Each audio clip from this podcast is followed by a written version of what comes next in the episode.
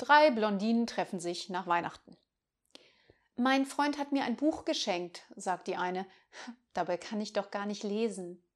Das ist doch gar nichts. Mein Freund hat mir einen Terminplaner gekauft, dabei kann ich ja gar nicht schreiben. Bei mir ist es noch viel schlimmer. Mein Freund hat mir einen Deo-Roller gekauft. Dabei habe ich doch gar keinen Führerschein.